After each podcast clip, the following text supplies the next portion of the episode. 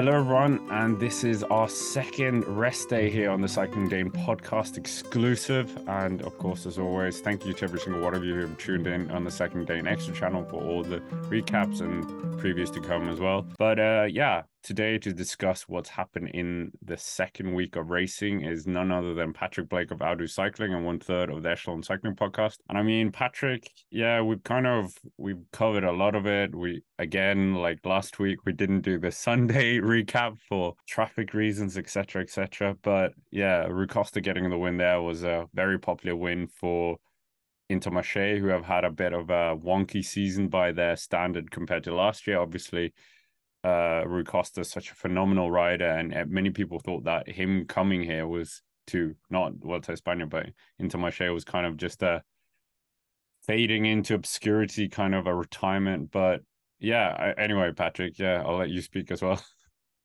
second yeah. week, how has it been? Uh, well, the second week has only been six stages long, which seems a little bit weird that you know a week is seven days. But anyway, yeah, so six days. It feels weird that the TT is what has been this week, which of course Ganna won ahead of Evenepoel. That was a little bit of a surprise because Evenepoel was the favourite going into there, but I think, you know, things haven't been going exactly Evenepoel's way this week, let's say. Um, you know, that was certainly evident later on when we got onto the Tourmalet stage where he was dropped even, you know, I think it was on the Obelisk, which I think he was dropped on. You know, that was still 80 kilometers to go. But yeah, then Evenepoel's repurposed himself into a bit more of a breakaway rider and a guy, to, guy who goes to the, the KOM classification too, which is quite interesting to see actually. Such a, a dominant world class rider go for breakaways. Usually it's kind of like not the top tier guys, but kind of like the second tier guys who go for breakaways. So it's quite interesting to see how he plays the breakaways. Obviously, he didn't win that one with Rui Costa. He was in the group behind. But yeah, we've also had a win for Molano with an outstanding lead out from uh, Rui Oliveira. And there was also the win for Jesus Herrada uh, ahead of Andreas Kron and Romain Grégoire and Geraint Thomas, who, despite the best efforts of Filippo Ganna, uh, couldn't quite capitalize on that. Geraint Thomas went down as well yesterday. Did you see that? Um, on the stage, which Rui Costa won. Uh, Thomas once again has uh, has hit the deck, and uh, yeah, um, I've said this before, but where there's smoke, there's fire, and he is, you know, he he's just like smoking all over the place because, like, a guy who crashes that much, um, you know, I, I feel like that there's something maybe that he's doing, but anyway, that's a whole different discussion topic. Put um, some respect on his name. Second place at the Giro Tour de France winner. Yeah, I, I know what you mean though. I think yeah. he's just having a really bad. Yeah, the fact that he's continuing, fair play, because uh, mm. yeah, he, he is a tough cookie to crack, as we know. What was it? His his hip or something that he broke during one of the Tour de France's, and he still continued. I think he's like one of the real hard men of cycling. Yeah, yeah, I think he is. I don't think you know, I think most people in his scenario would have left the race already. So, chapeau to G for continuing to do the I race mean, and just kind of get it done. You mentioned Remco, and hmm.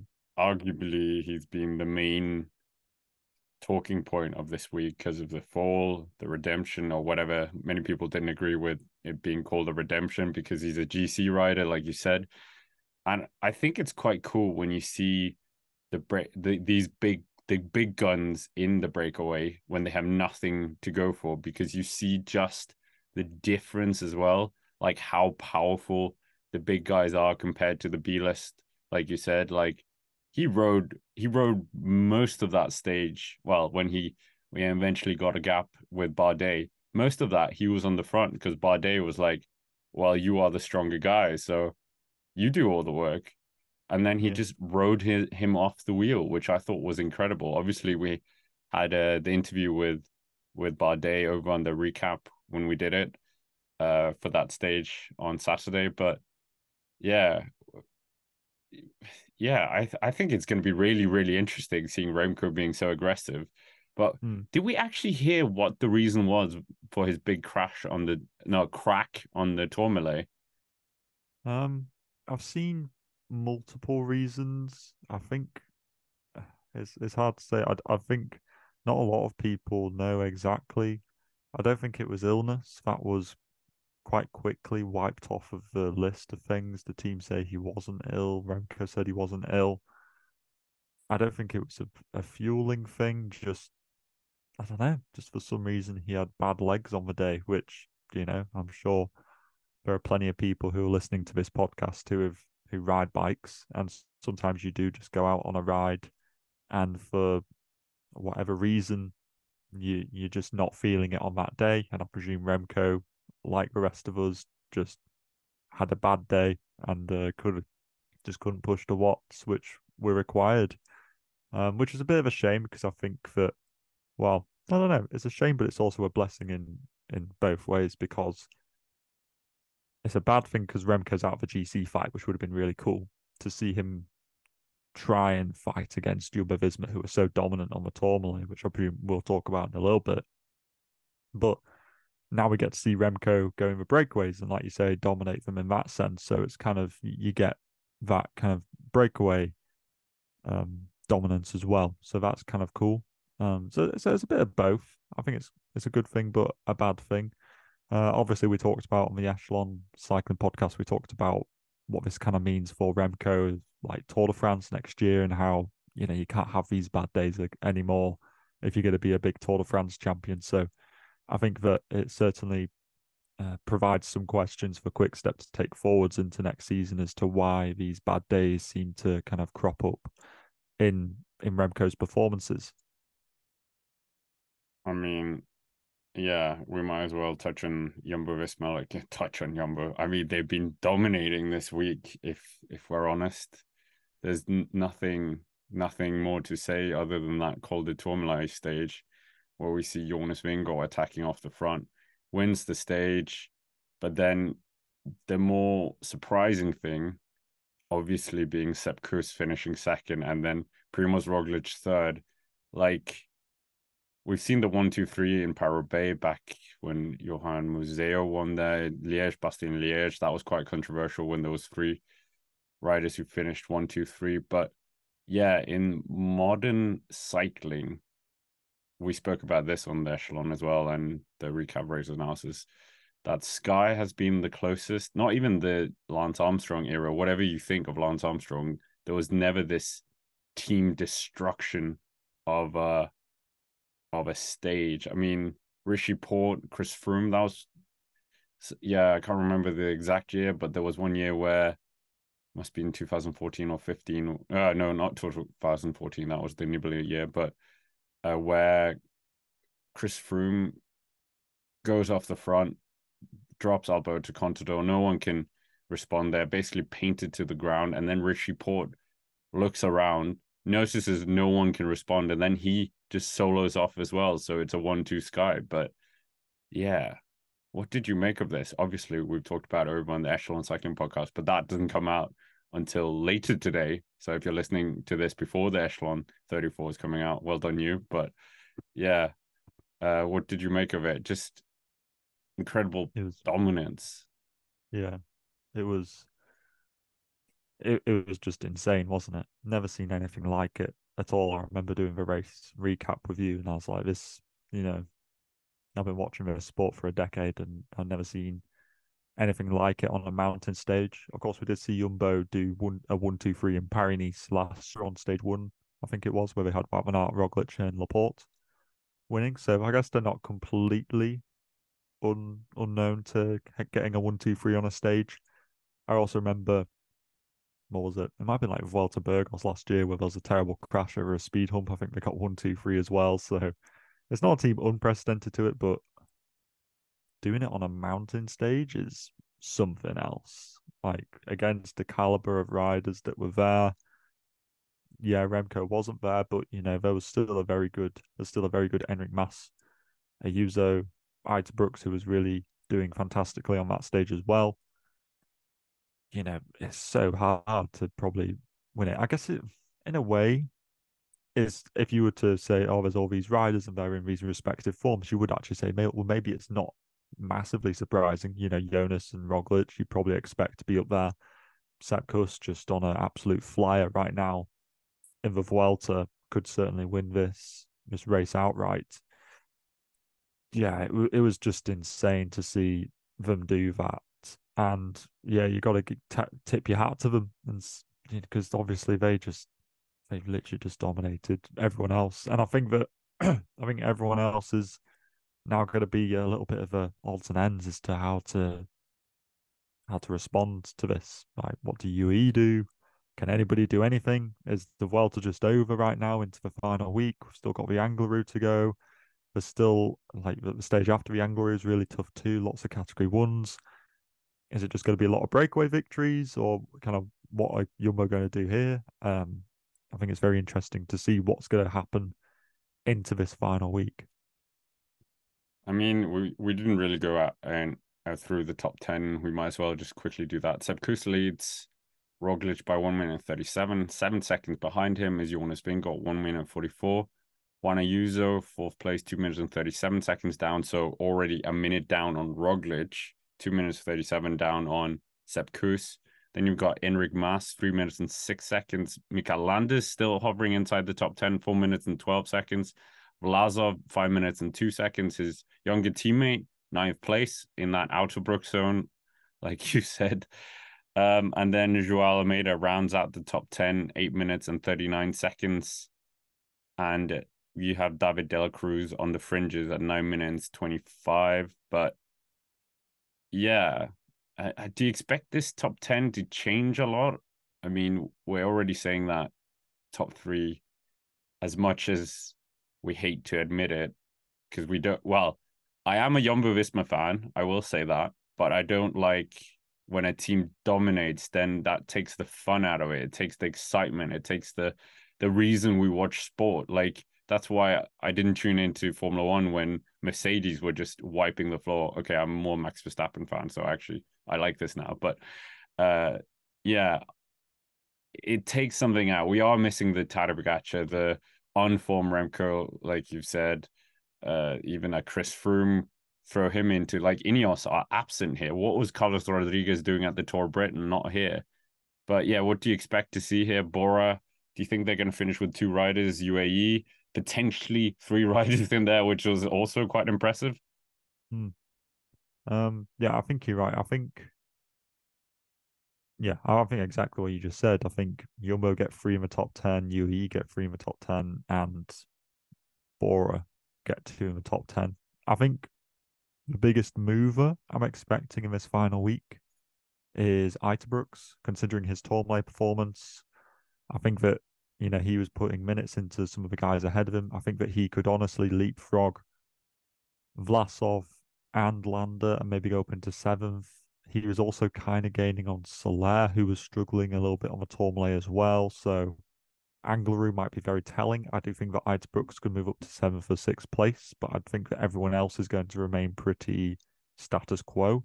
I expect. Um, I'm not convinced about a Ayuso moving up onto the podium. To be honest with you, I don't think that Jumbo Visma will allow that. I think that they will be quite defensive in their riding because they obviously see an opportunity here. You know, they say oh, we're you know it doesn't matter which rider wins, and that's very true. But I think that they'll be very keen to hold on to this first, second, and third because when was the last time that happened? You know, Jumbo Visma could stamp her re- like literally end the season with a bang on the final Grand Tour, first, second, third, maybe getting first with a different rider as well um, in Sepp Kuss, who will be a Grand Tour winner, like debutant. You know, I think that they will be quite eager to hold on to the scenario as it is. So I don't really see Ayuso moving up. Sorry, UAE fans. I just don't think that Jumbo Visma will allow that. So I think that yeah, Uijtenbroeks to move up. I think that maybe yeah, of Landa moved down a place or two, and I think that everyone else remains pretty pretty stationary. To be honest with you, um, I don't think Almeida will drop out top ten in in and be replaced by De La Cruz or whatever. Maybe a, a, wild Remco goes on a breakaway again and gains eight minutes once more and moves up into the top 10. That's certainly a possibility as well. Um, but yeah, I think the top 10's largely set in stone right now, aside from a couple of movers. Yeah, I'm quite impressed. Remco's, yeah, 16 minutes down. He's not that far away from a top 10. So that that would be quite a interesting one. We spoke about that on the recap, whether he might not be allowed to go and breakaway soon. But uh, yeah, something we haven't really focused on, and we might as well.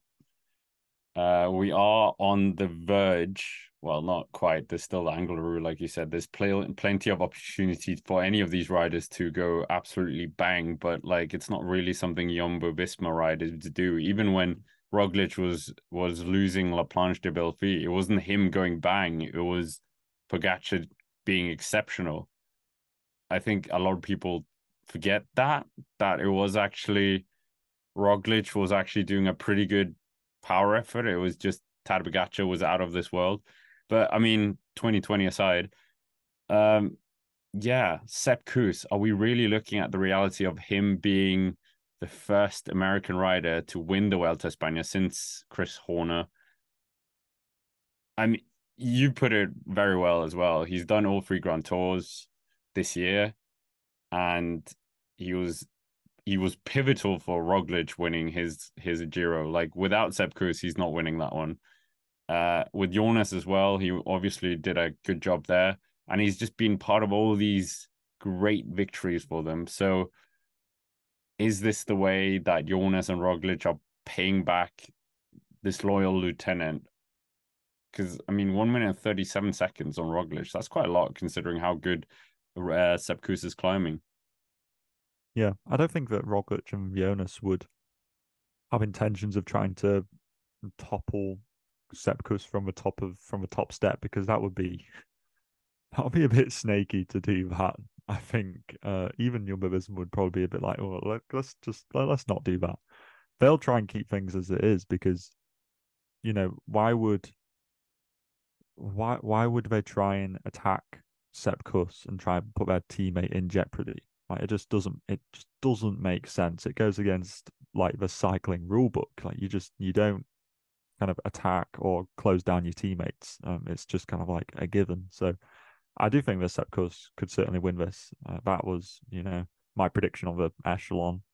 I I think that there's no reason why Sepp Kuss, barring a massive bad day, will lose this Vuelta, in my opinion.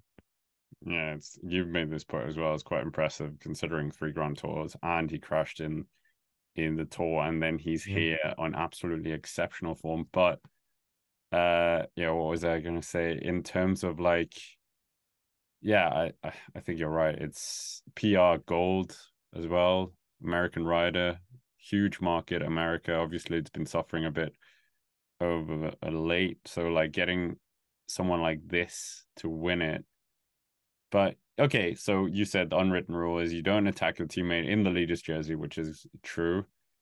What did you make of the Col de Tourmalet stage then? Because Jonas did attack the leader's jersey.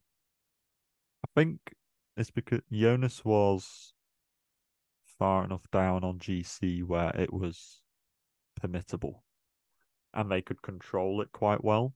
In that, you know, if, if they could keep him at like a minute gap, and then they could kind of moderate that. Um, so I think that that was okay in my opinion. I don't think there was, I, I you know, I, I think that was fine, especially considering that Jonas was the only one of the three to have not won a stage in this Vuelta so far. So that's just like another box ticked, is that they all get their stage victory in this race as well. Um, you know, you got to try and appease all the leaders, which Jumbo Visma are doing incredibly well in this race balancing everyone's wants and needs. I think that was okay. You know, it's not brilliant, but I, I, do still think that it's fine that that Jonas went and got that because yeah, he was like three minutes down or whatever um it was at the time. So they could be like, okay, Jonas, you got a minute now. Keep it about this effort, and you know, and then if the other guys fall too far behind, they can set pace a little bit or whatever. So I think that was all right. Um, you know, if Jonas fully went out, like all out, and almost took GC or did take GC from Sepp Kuss, then this would be a completely different podcast. And cycling Twitter would have had an absolute meltdown a few days ago. But alas, that did not happen. So I think that Jumbo had it under wraps uh, as to stopping Jonas from going absolutely AWOL and trying to like derail this Sepp Kuss, uh, the GC Kuss dream that everyone is kind of on the hype train of. I mean, yeah, we might as well finish with predictions as well. We did it last week. And uh, who do you think is going to win on the Angliru? Let's start with that. Ooh. Hugh Carthy last tricky. time, remember? I think that, oh, I mean, it's just bound to be a Jumbo Visma rider. Is it though? Because if they're if they're playing a defensive, Remco going all out attack, it could, and then Remco blows up and someone's on Remco's wheel.